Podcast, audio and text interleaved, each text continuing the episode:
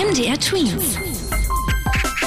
Dein 90 Sekunden Corona-Update. Bleibt Ostern zu Hause. Ja, das betonte heute nochmal Lothar Wieler. Das ist der Chef vom Robert-Koch-Institut, das uns ja regelmäßig mit den aktuellen Zahlen versorgt. Ja, wenn Menschen mehr unterwegs sind, ist laut vieler Experten die Wahrscheinlichkeit nämlich auch größer, dass sich auch das Coronavirus ausbreitet. Ja, und schon jetzt steigen die Zahlen sehr schnell, so schnell, dass Gesundheitsminister Jens Spahn Sorge hat, dass im April die Krankenhäuser überlastet sein könnten. Wenn man jetzt nicht stark dagegen ankämpft, könnte es schwerwiegende Folgen haben, meinte er weiter. Deswegen forderte er jetzt nochmal die Bevölkerung auf, sich an die Regeln zu halten.